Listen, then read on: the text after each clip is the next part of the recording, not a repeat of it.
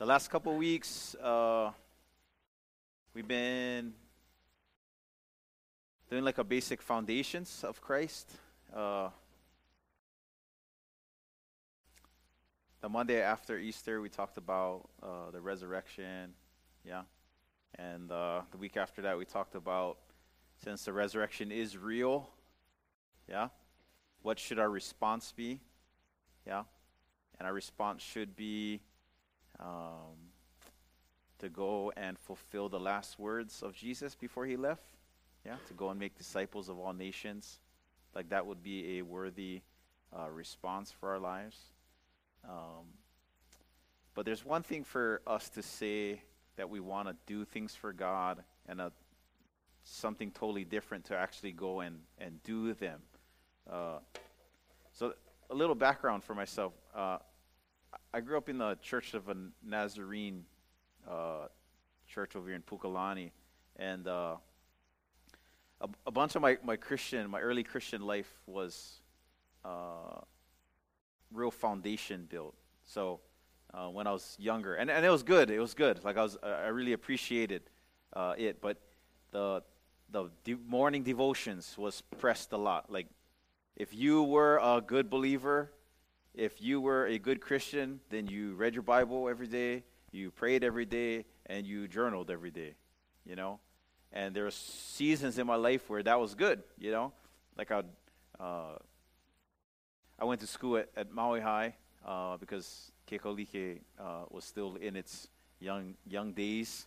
And uh, my dad worked uh, from 7 to 3, which means he wanted to get to work at like 6 o'clock so I got to school early all the time.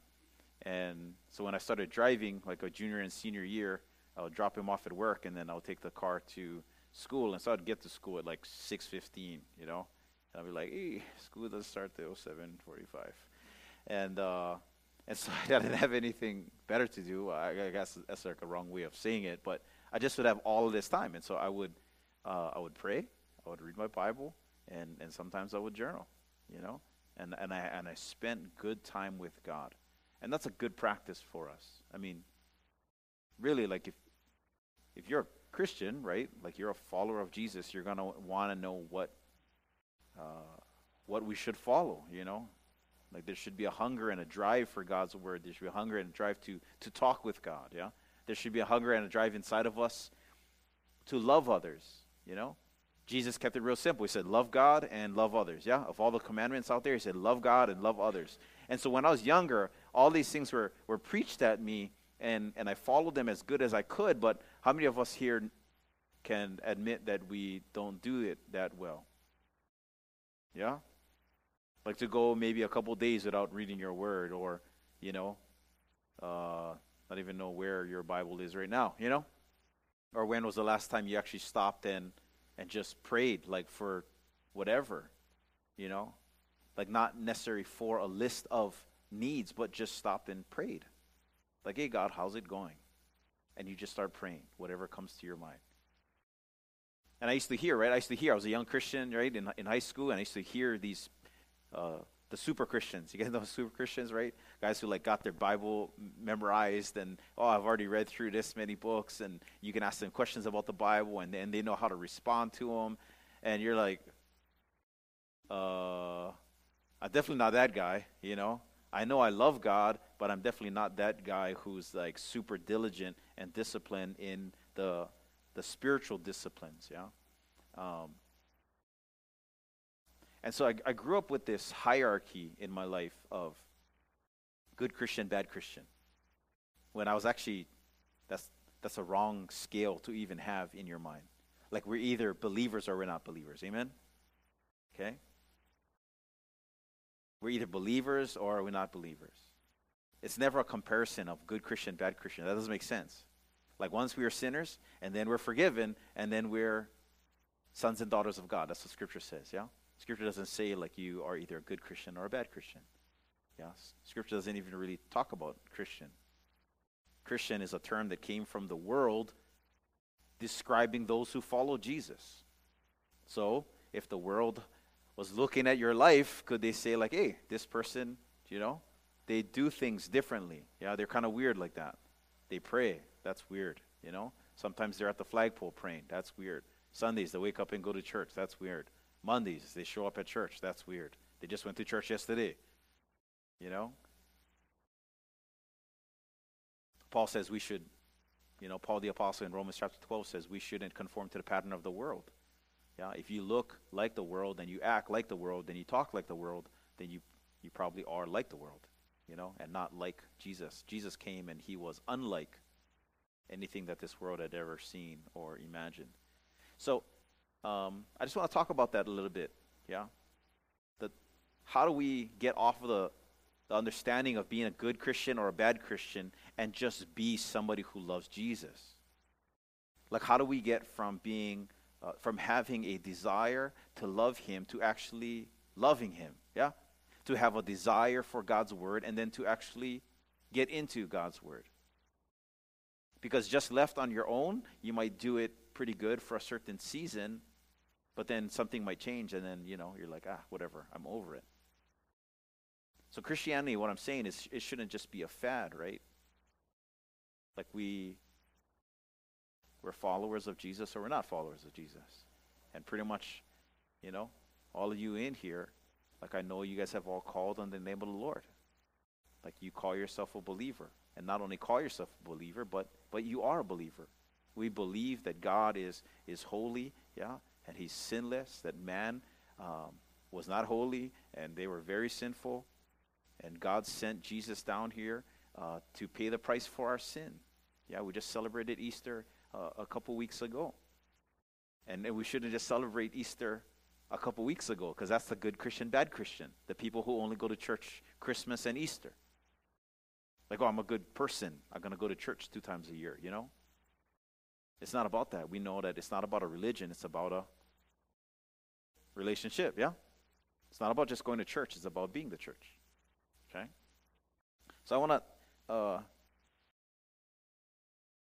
I want to teach you guys a little bit. In, in order for us to get off of the scale of being a good Christian, bad Christian, and just being a believer that loves God, we need something more than self effort.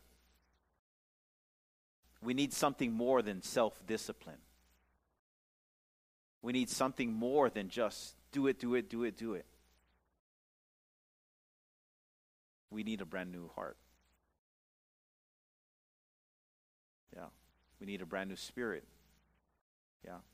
And Jesus promised that he would replace a heart of stone inside of us and give us a heart of flesh. And upon that heart, he would write his word. Amen. Like he would write his desires on us. Like John would teach that we cannot, after we come and become believers, you, you cannot go back. Why? Because your heart is different. Yeah. We might fall back maybe into a sin for a certain season, but really we, we're at it in a whole different aspect. Why? Because we have a brand new spirit inside of us. And I just want to talk about that a little bit tonight. Um, we just finished uh, the beginning of this year. We, we spent some time in the temptations, right? The temptations of Jesus. And we knew that baptism, and then after baptism, he was given the Holy Spirit, and then that Holy Spirit led him into the desert. He was tested, he came out empowered. So first he was filled, and then he was empowered by the Holy Spirit. In order for us to be the believers that God wants us to be, in order for us to be like His sons and daughters, we need His Spirit inside of us. And I just want to talk about that from a, a historical, like a biblical, chronological understanding, rather than just, hey, you guys need the Holy Spirit. Like, like where did that start? How did that kind of form? So is that right? Do a little history. So all my classes in college, okay, uh, the one that I enjoyed the most was Bible church history. So good. I had a great professor, this guy, uh, Gerard Reed. He would read like 300 books a year. Crazy. Yeah, the most read up, the most read up professor uh, in our school. Uh, they would have these debates between the college students and the professors. You know, they, they would set up the setting, choose a topic, and then it's funny because the students would get up and they would make their argument and make their points, and and then Gerard Reed would come up and he's like, "We're actually you quoted that guy wrong. I have his book right here. I read it on page 75. He says it this way, you know, and you're like, how do I respond, you know? Um, anyway, he, he, he, he did a class on Bible church history that was my favorite, and, and I'll give you guys a little, synopsis, like a little snippet of uh, from Adam and Eve all the way to present. Fast. Real easy. Can do? So let's stop. Let's pray because it's not me that's going to teach you guys. Hopefully, it's God that's going to teach you. Um, but yeah, Jesus, thanks so much for tonight. Thanks so much for the time that we have together. Um, Jesus, I just pray that you would be present. You're the mighty teacher.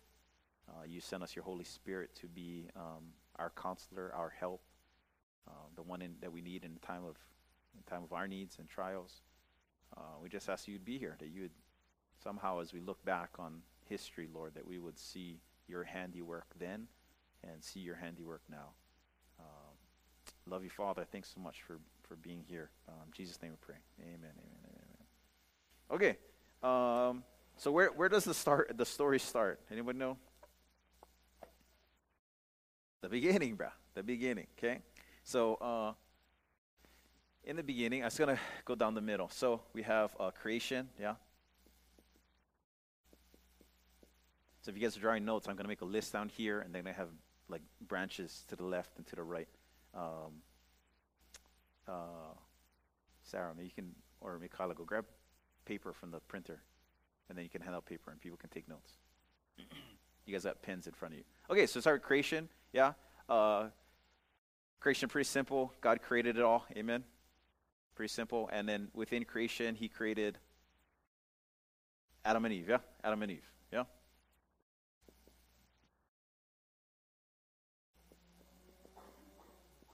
Okay. Um, Adam and Eve.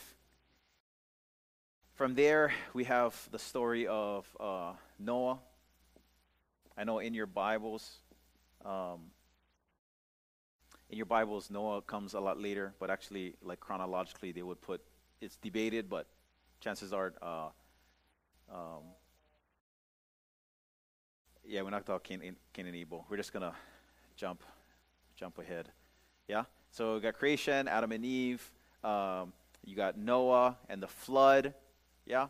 Noah and the flood and the Tower of Babel where everybody was, they used to have one language, and God said, let's split these guys up, and He dispersed everybody and gave them different languages. After Noah, probably came in Job. These two, not too sure, but chances are Job came after Noah. Yeah. Uh, so that's kind of the beginning. Yeah. So in uh, from creation to Adam and Eve to Noah to Job, uh, God was present, but as I said earlier, uh, there was no uh, written word, there was no place of worship, there was no people of God. Yeah? Like God revealed himself to certain people, but uh, really, those three aspects are huge within inside of who we are. Yeah? To have a teaching, to know that we're a certain people, and to um, have a place of worship. Yeah? That we can not just worship in the temple, but we can worship um, to ourselves. So after Job, yeah, um, we have uh, the, the kamehameha of the Jewish tradition, okay? So as, or, or the Duke Kahanamoku of surfing. So when you think about um, the Jewish people, when they think about fathers of faith, there's one name that stands above all else. Yeah? Abraham. Okay?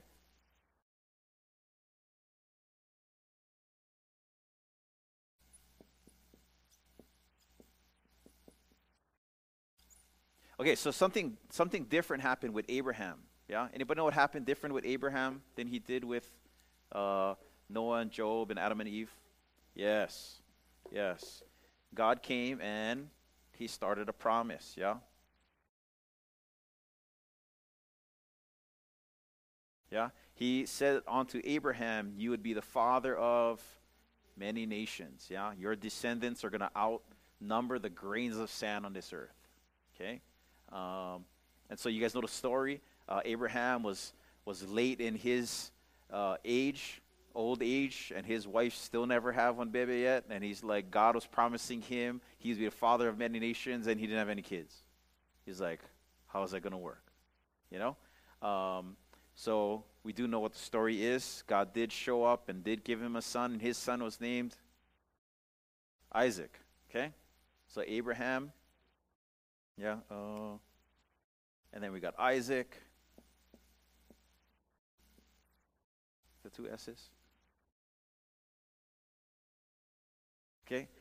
Two A's. Yeah?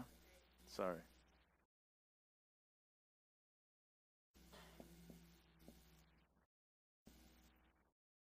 No. Anyway, okay, Abraham, and then we have Isaac. It's two S's. Portuguese.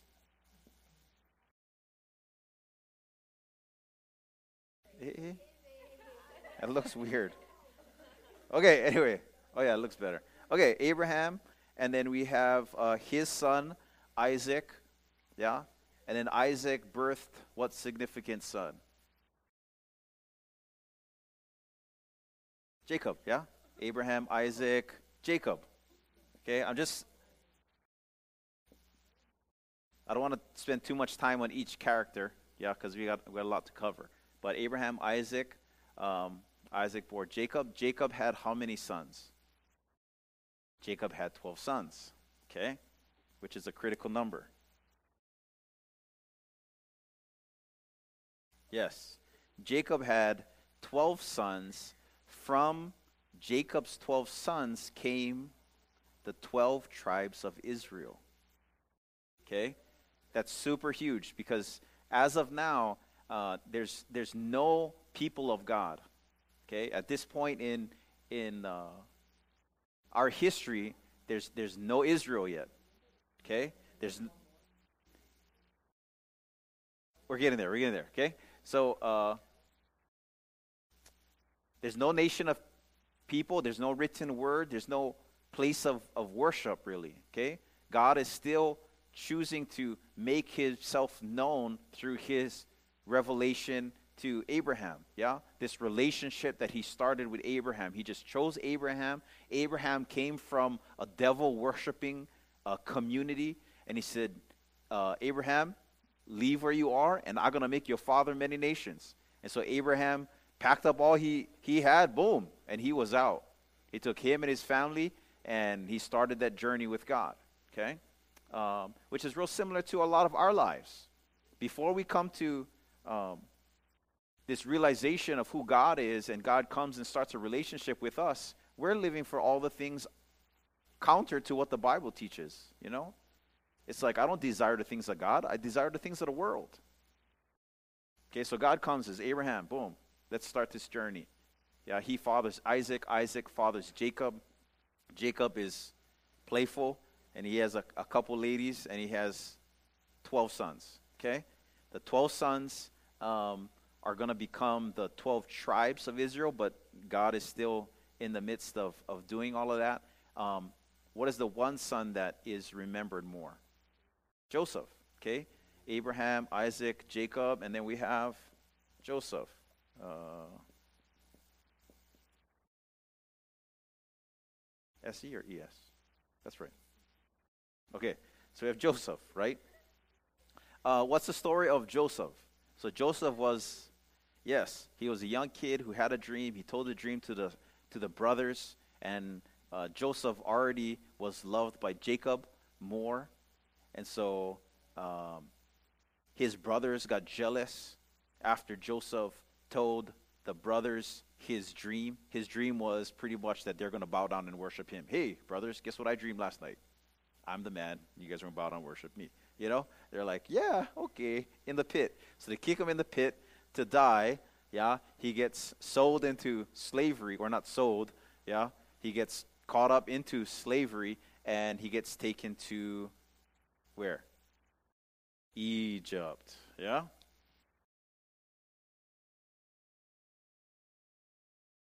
He gets taken to Egypt, yeah, and uh, God is still faithful to Joseph.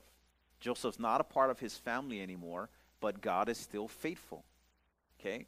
So Joseph had this amazing uh, gift from God to interpret dreams. So his dreams uh, sometimes got him into trouble, but sometimes his dreams got him into uh, places of influence and favor. Yeah? So his jo- uh, Joseph, his first dream, he shared it with his brothers, and he ended up in slavery. Takes him to Egypt, And long story made short, he becomes number two next to Pharaoh as far as having the most power in the land. So he's a Hebrew, yeah. Joseph is not an Egyptian, yeah. But because of God's favor in his life, God takes this abandoned kid who was thrown out by his family, yeah, and makes him number two in command. Pretty much because the the uh, the Pharaoh had a had a dream, and Joseph um, interpreted for him, and he said, "You the man." So he he put him under influence over everything. Yeah, he was abandoned by his his family. Okay, so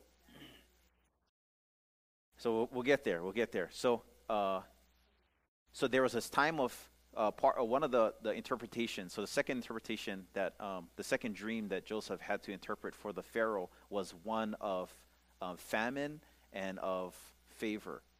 So he would have seven years of production and favor so that the land would produce more, yeah? And then there comes seven years of drought.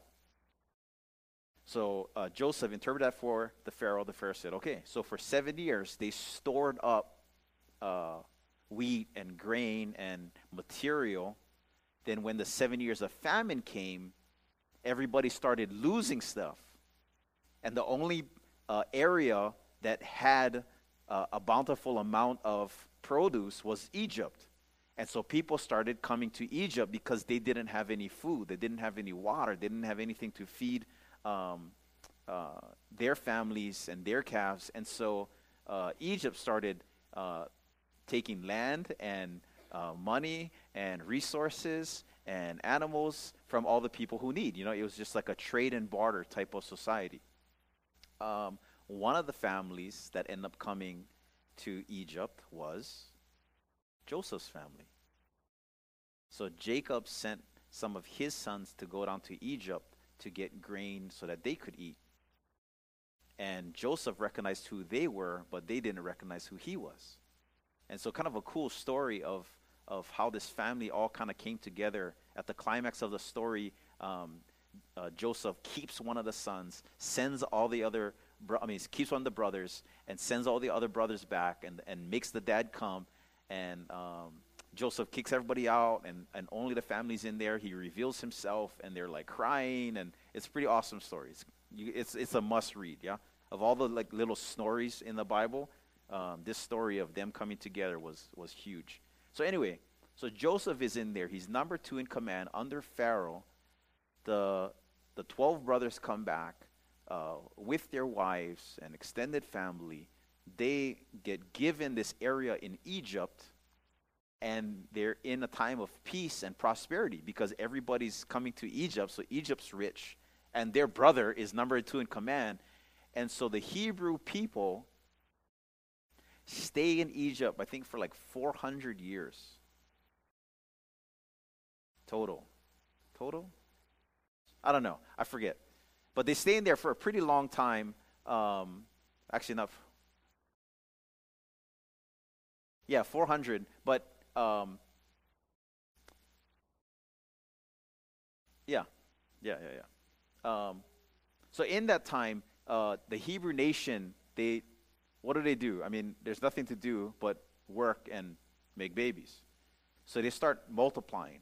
And they get to a point where there's more Hebrew people than Egyptian people. Okay?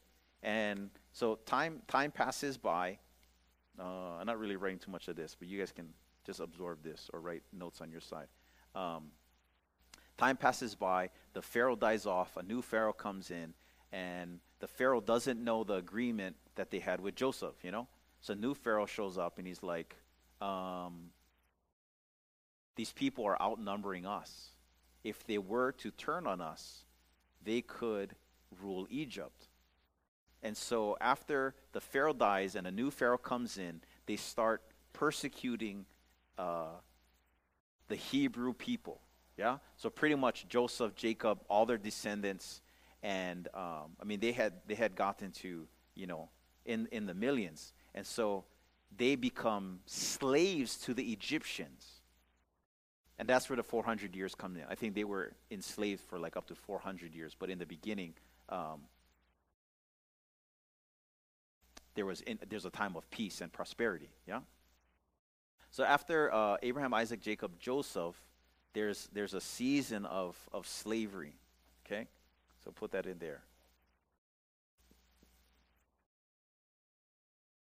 Okay, and who comes onto the scene?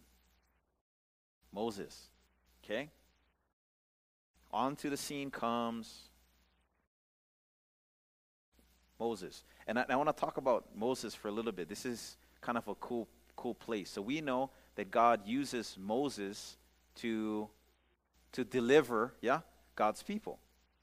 So Moses wasn't eloquent in speech. He wasn't super like, you know, ruly type, but God chooses him and says, Moses, you're going to be my instrument to get my people out of there. So, long story short, you know, plagues, parting Red Sea, Moses gets the people of Israel out of Egypt.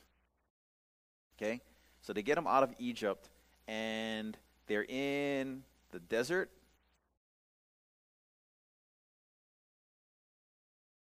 Okay? And in this desert, God gives them, okay, the three things that had been missing. Okay? So up until this point, yeah, they had no written word. Yeah. They had no place of worship. Yeah. And they weren't really a people yet. Okay? They had just kind of become one. They were a people, but they weren't necessarily a nation yet. Go. Desert two S's.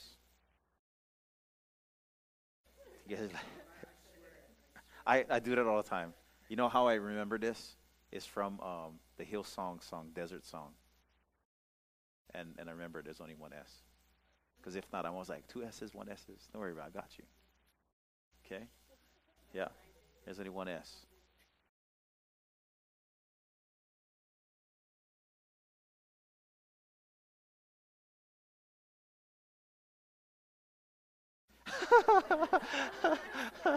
I like that. Desert, two S's, so you get two Sundays. But then if there's only one S, you only get one Sunday, that means you're in the desert. I like that, right? yeah, yeah, yeah. Jocelyn's going to make us dessert. Okay, so uh, Moses gets the people by the power of God, yeah, by the moving of God outside of slavery, out of Egypt. They're in the desert, but in the desert, God gives them the three things that had been missing. Okay? So, what did the word look like? The Ten Commandments, yeah? Okay? So, the Ten Commandments, like we uh, don't think of it as cool as it really was. I mean, think about it. Up until that point, there was no written anything from God. There was there was no like clarity, no word from God like this is what I desire from you. And so for the first time, yeah, God says, "Hey, I'm to make you a people.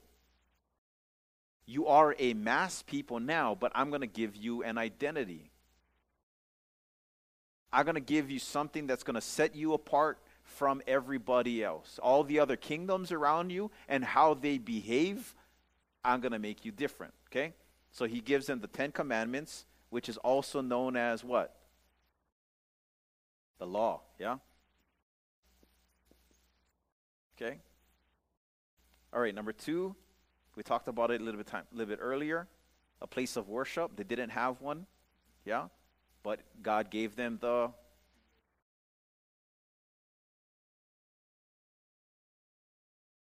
Yeah, the, t- the temple, tabernacle. Yes, okay?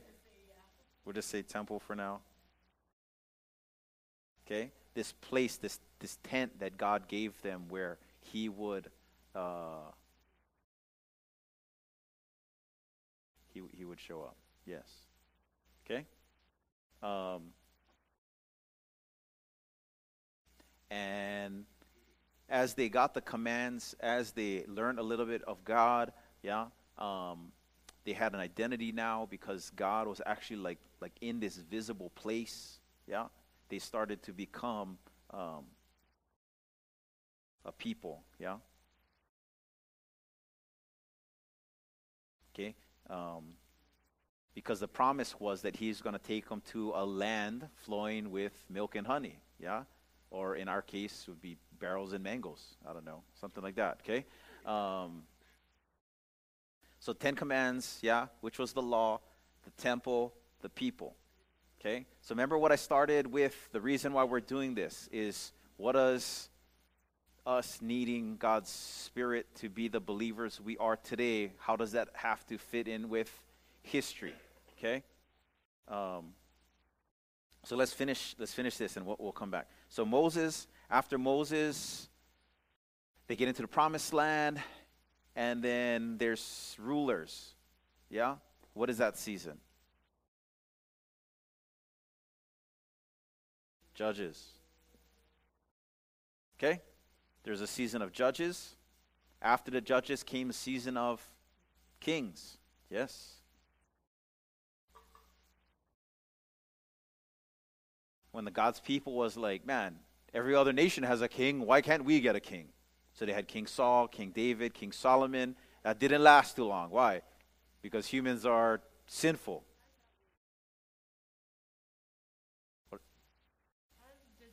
Yeah, judges were uh, like rulers, like rulers, but they they uh, uh, they were following more like the commands that were set out in, in the book of Leviticus than than actually a ruler. Because um, the reason why there was no kings is because there was only one king. That God wanted to be their, their king, their father, their Lord, their God. See, uh, you got to think to, you got to think like 300. I mean, in this season, you got to think like the kings then were gods. Like they w- wouldn't die, you know? Like we know that they died, but their word was like, you know, like you couldn't challenge it, you know? Guys would, they would just execute people. They had a lot of power. And so so mere men were treated like gods. And so what god was saying was like i want those kings. Like you only have one god. You only have one king.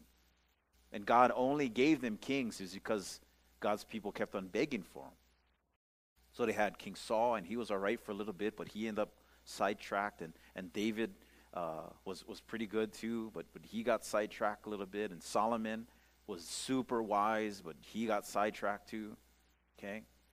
Um, so during the, the season of, of the kings, remember the 12 sons that became the 12 tribes of Israel? Okay? So in the time of the kings is when the the nation of Israel that was broken up into 12 tribes, they split up. You had the northern kingdom and you had the southern kingdom. You had two tribes and then ten tribes because the kings didn't know how to rule. They didn't know how to stay faithful to God, and so division came. Yeah? So, long story short, Israel gets conquered because they were disobedient. And then, um, even though they weren't a nation, they still were a people. Remember? God made them a people. Why? Because they had a place of worship and they had the word. But during the time of conquer, their place of worship was destroyed. And so they only had the, the word, you know, that kept them different than everybody else. But even that started to get a little fuzzy, yeah? So after the kings, we have onto the scene the prophets. Okay? And the prophets would take us all the way up to the time of Jesus. Okay? So I'm going to write Jesus on the side over here.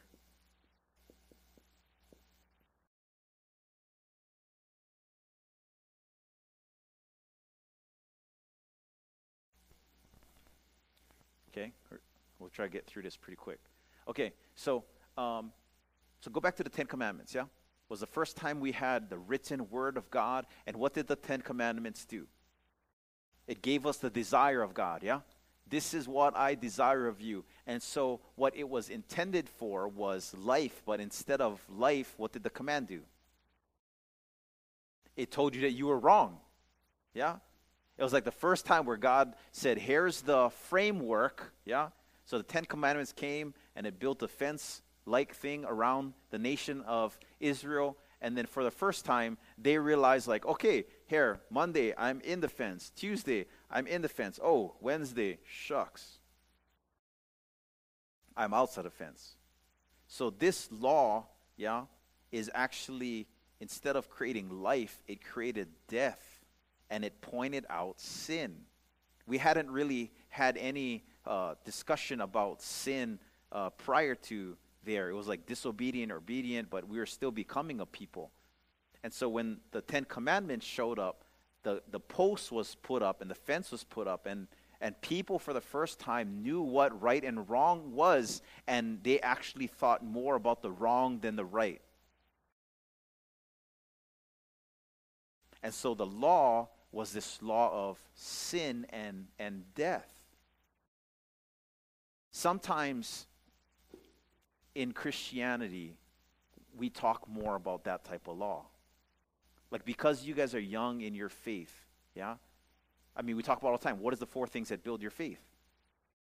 The Word of God, prayer, fellowship, and obedience. Like God says that you do it, you know?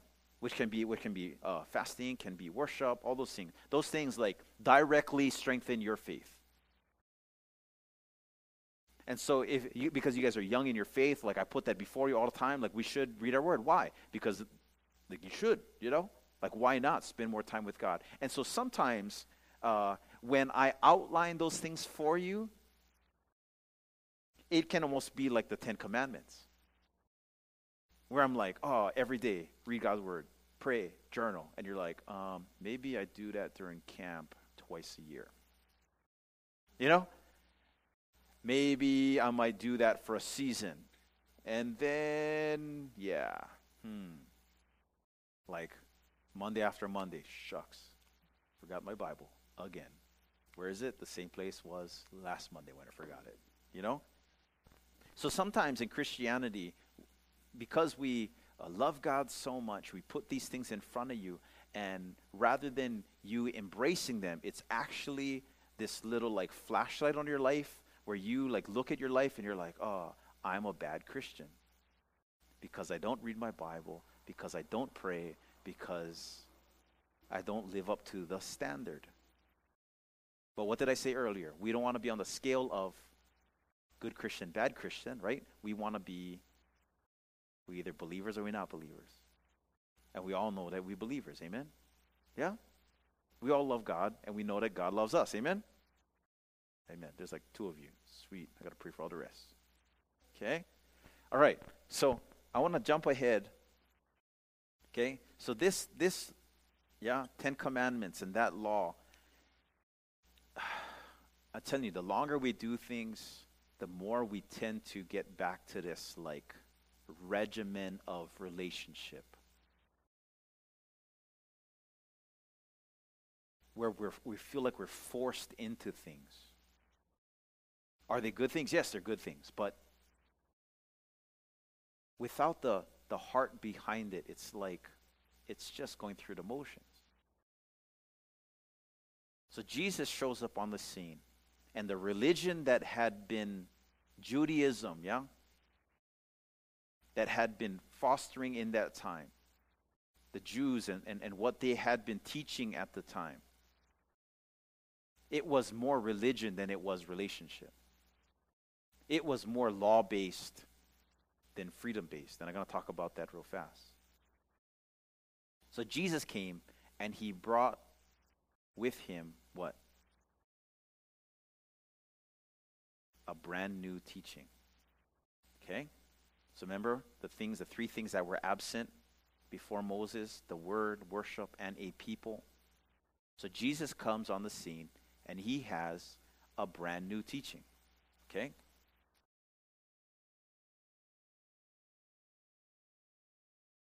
Yeah, the Sermon on the Mount. You can read that. Matthew chapter 5, 6, and 7. Jesus would stand up and said, You have heard it said this way. And Jesus says, But I tell you to do something else. Matthew 5, 6, and 7. Probably greatest sermon ever, you know? In, uh, in college, I had one of my professors preach the Sermon on the Mount, like word for word. Like he memorized Matthew 5, 6, and 7, and he preached it, like word for word, like like that was his manuscript when he preached it. I was like, at first he started off by, I thought he was just memorizing it, and so he was sharing the scripture, and then he just started like preaching the Sermon on the Mount, like Matthew chapter 5, 6, and 7. I was like, this has to be the greatest sermon ever, right? Because Jesus preached this. So with Jesus, he came, he came as the Word and he shared what was inside of him. He didn't give them Ten Commandments, he gave them the overflow from his heart, from what was inside of him, yeah? And before he started teaching, what, what was inside of him? So Jesus was birth through 30. We don't know that much. We know about his birth, and then from like his childhood up until 30, we know not much at all about his life. At 30, he shows up to John the Baptist, he gets baptized, the Spirit of God falls on him, and he starts his ministry. He starts serving God post the Spirit coming on him. Yeah?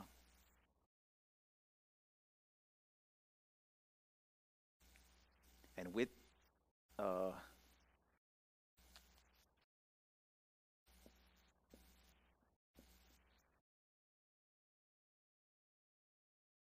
And with God's Spirit comes a brand new heart. When the Holy Spirit comes onto the scene, it's different. Things change. So after Jesus ascended, yeah, Jesus rose from the dead three days, uh, rose from the dead three days after he died.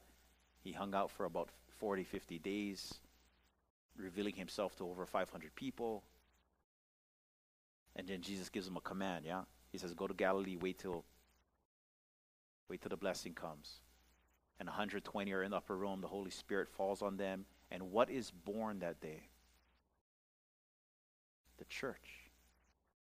Yeah? Remember the three things? The word, worship, and people. So Jesus shows up with the word, he shows up with the Holy Spirit. And after the Holy Spirit is released on humanity, we become a people. The church was born. You know, after the prophets, we have Jesus. You know what is the next thing that comes in the history of Christianity? There's only one more thing the church. put over here.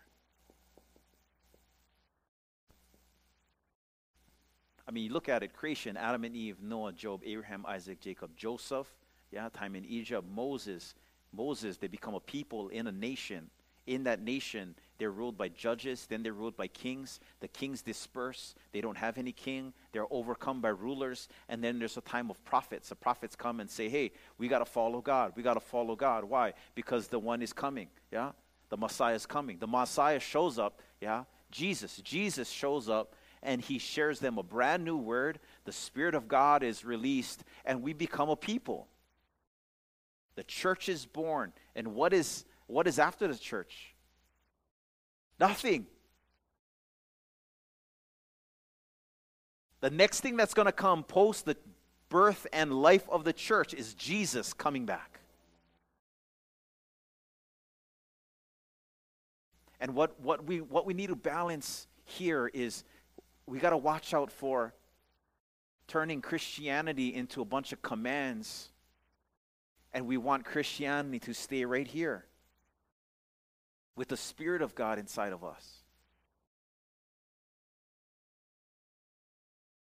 that left to our own selves, we're going to be on the command side. Like, I have to do this. I have to do that. Why? Pastor said, oh, I got to do this. Why? And we live with all these misconceptions in our minds of what Christianity really is. When at the bottom line, Christianity is about this relationship that we have with Jesus and nothing else matters. Like, really, my heart for you guys is that you guys love God. That you guys read sometimes, you guys pray sometimes. Why? Because you guys love God. It's not this task regimented. If I read, if I don't read, I'm a good Christian, bad Christian. No. I tell you, that's a lie. That's from a pit of hell. That's going to shackle you in this relationship of God for many, many years. I have to go to church. I have to. No, no, no. Let's not talk about have to. What do we want to do? When we think about the love of God, when we think about Jesus and what he did, when we come to the end of ourselves and say, God, I, I need you to come and work on me. He changes a heart that doesn't desire him, and he gives us a heart that does.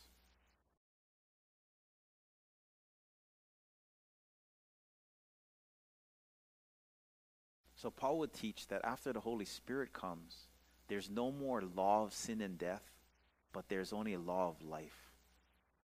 Yeah. With the Spirit of God came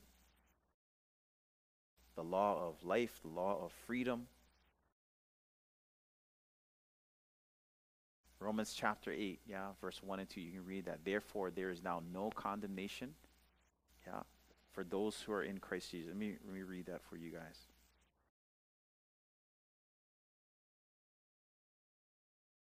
Romans chapter 8, verse 1. Uh, there is therefore now no condemnation for those who are in Christ Jesus. Verse 2. For the law of the Spirit of life has set you free. Yeah, you see the Spirit, the law that came with this Spirit? It was a law of love. Like what did Jesus say? Of all the commands, what is the most important? Love. What is the most important of all the laws? Love. You love God, you love others with all your heart, soul, mind, and strength. Like you love passionately. Most important. Everything else hinges on those two things. That's freeing, right? That's freeing. Like, even when you're neutral, like say you're, you're like here, we're just hanging out, right? We're not we're not necessarily loving anyone particularly. It doesn't mean we're sinning. We're like we're just hanging out, you know? Like it's not about sin or not sin. It's like what does God call us to do? Love. And how do we do that? We get forgiven of our sins, right? We confess uh, uh, we confess with our mouth, believe in our heart that Jesus is Lord. Jesus comes into our lives, and then we love. We understand the love of God. We learn more about the love of God, and then you love. We love and we forgive and we talk highly of one another and we encourage and we're gentle and we're patient. Why? Because because God was gentle and patient with us. Yeah, the fruits of the Spirit: love, peace, patience, joy, kindness. Amen. Steadfastness. Why can we be those things? Because we understand for the first time in our lives that God was those things to us. He was love to us. He was patient to us. He was steadfast to us. He was gentle to us. He was kind to us. Maybe you're asking, like, how, when, when, when was he like that for us? I'll tell you, the cross. The moment God no longer counted your sins against you and he put your sins on his shoulders and that killed him. That act of death and then the three days later, the resurrection showed like the purest of love that we would ever see. Yeah. And because he was those things for us, man, he gives us the power to be those things for others. So, verse 2 For the law of the Spirit of life has set you free in Christ Jesus from what? The law of sin and death. For God has done what the law, weakened by the flesh, could not do. Okay? So, this law had a weakness, it was built on flesh all it really did was pointed out your right and wrongs.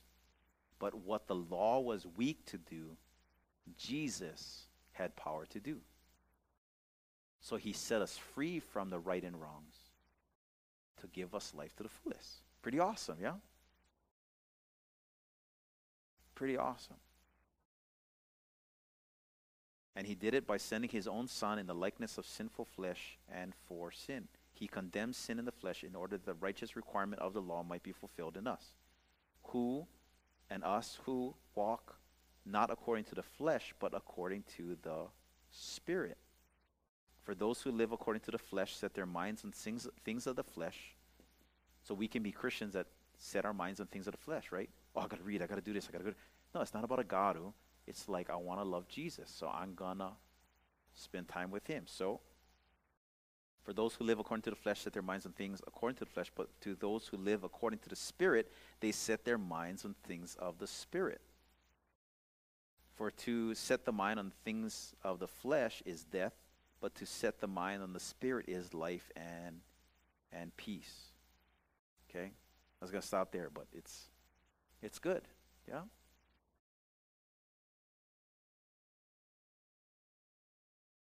There's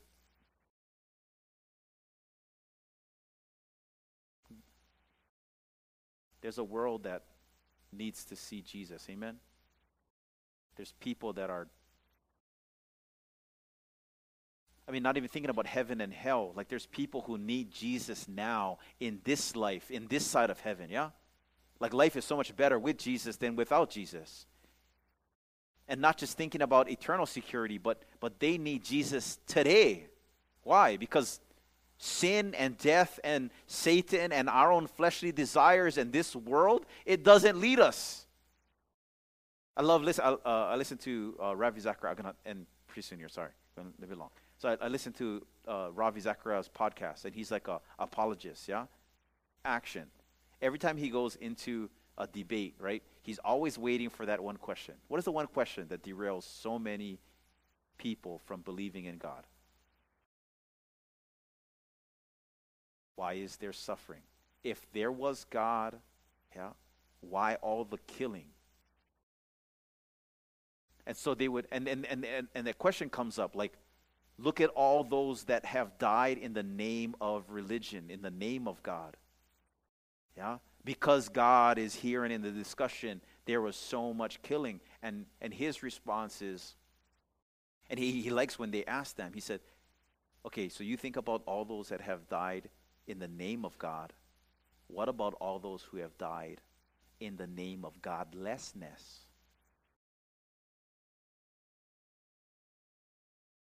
You think of like the Holocaust, yeah?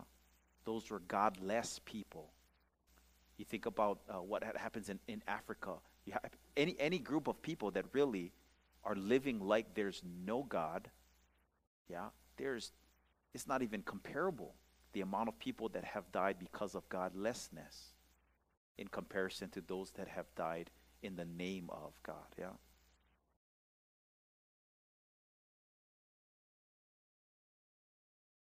in this world that we live in, yeah,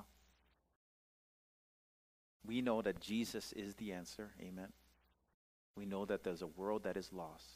But in order for Jesus to get to that lost world, he's chosen one plan. Yeah. And that's us. Right here. Yeah. Church.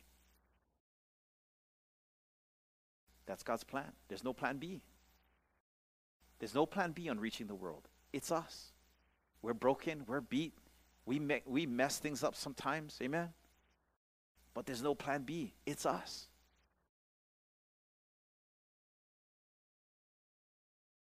Let that, let that sit in your spirit a little bit. That Jesus came, He went on the cross to forgive us of our sins and to free us from the effects of our sins. And once, it, once we kind of get into that role of like, man, that's kind of cool. Like God forgave us. I start living the redeemed and reconciled life, and God starts setting me free from all these bondage that have like held me down for so many years. We don't have anything else to worry about. It's like, what do I do now? We love God and we love others. I mean, I don't care where you are in your life right now, whether you're a student, you're in school, you're out of school, you're a straight A student, you're not a straight A student.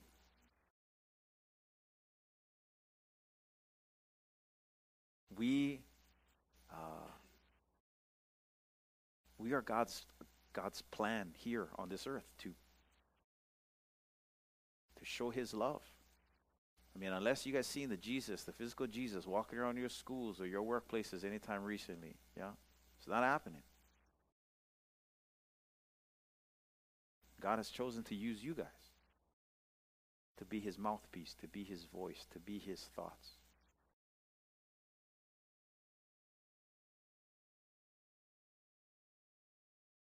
So watch out for the law of sin and death, even within your own Christianity. Think about these things the Word of God. Yeah, think about the Spirit of God. Like, that's a great prayer. Like, God, come and fill me today. Like, I want to be less of me and more of you. Can you come and just help me? Help me today. I, I can't do it on my own. Come and fill me today. Even though God has been present in your life, you can ask that. That's a good prayer to have. Jesus, come and fill me today. Thank you for all that you've done. I, I need your strength. I need your thoughts. I need your power. Come and change my heart. Make my heart like your heart. I don't want to be angry anymore. I don't want to be bitter, you know? I want to be caring and loving to other people. All that things, it, it comes from God. It doesn't come from your own self. If it came from your own self, we wouldn't need him. Jesus would never have had to come and die on the cross if by our own strength we would love willingly. We need God in our lives. Amen?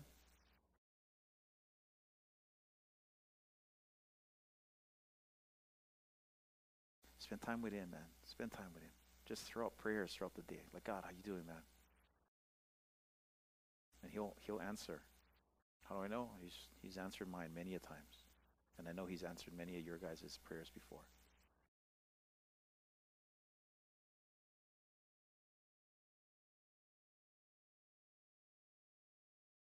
Should we pray? Let's pray. Hey, just repeat his name. Jesus, Jesus.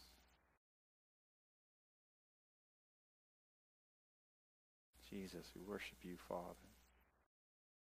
Thank you so much for being present this evening. Thanks for coming and, and teaching us. And thanks so much for what happened on the cross, and not just what happened on the cross, but what has happened in our own lives. Jesus, thank you for forgiving us of our sins and thank you that we're Christians that sin too sometimes. But you forgive us still. Lord, I just pray your Holy Spirit upon each person here. And just receive him. Just tell him, I receive you, Jesus. Receive your Holy Spirit. Receive your Holy Spirit. Thanks, Jesus, that that we haven't only been forgiven of our sins, but you've given us your spirit so that we can live life to the fullest. John 10:10 10, 10 says the thief comes to steal, kill and destroy, but you have come to bring us life and life to the fullest, not just forgiveness of sins, but life how you created it to be lived. So Father, I just pray for the the power of miracles to happen. Lord, I pray that as this group goes out there and prays for people and and helps people out and loves on people, Father, I pray that you would work miracles out through this group. As they step out in faith, as they step out in boldness, Father, as they're unashamed about their love for you, Father, I pray that they would be able to experience uh, miracles, Lord, in their lives. Yeah, thanks, Jesus. I just pray for the families, Lord, that each person here represents. I just pray that you would work a miracle there, that not only them, but their parents and their grandparents and their siblings, Lord, and their aunties and uncles, Lord, would all come to you. Look how many people can be reached just by this small group, Lord. And thanks for believing in us, Lord. Thanks for trusting in us. Thanks for giving us your spirit. We love you so much, Father. Uh, in Jesus' name we pray. Amen.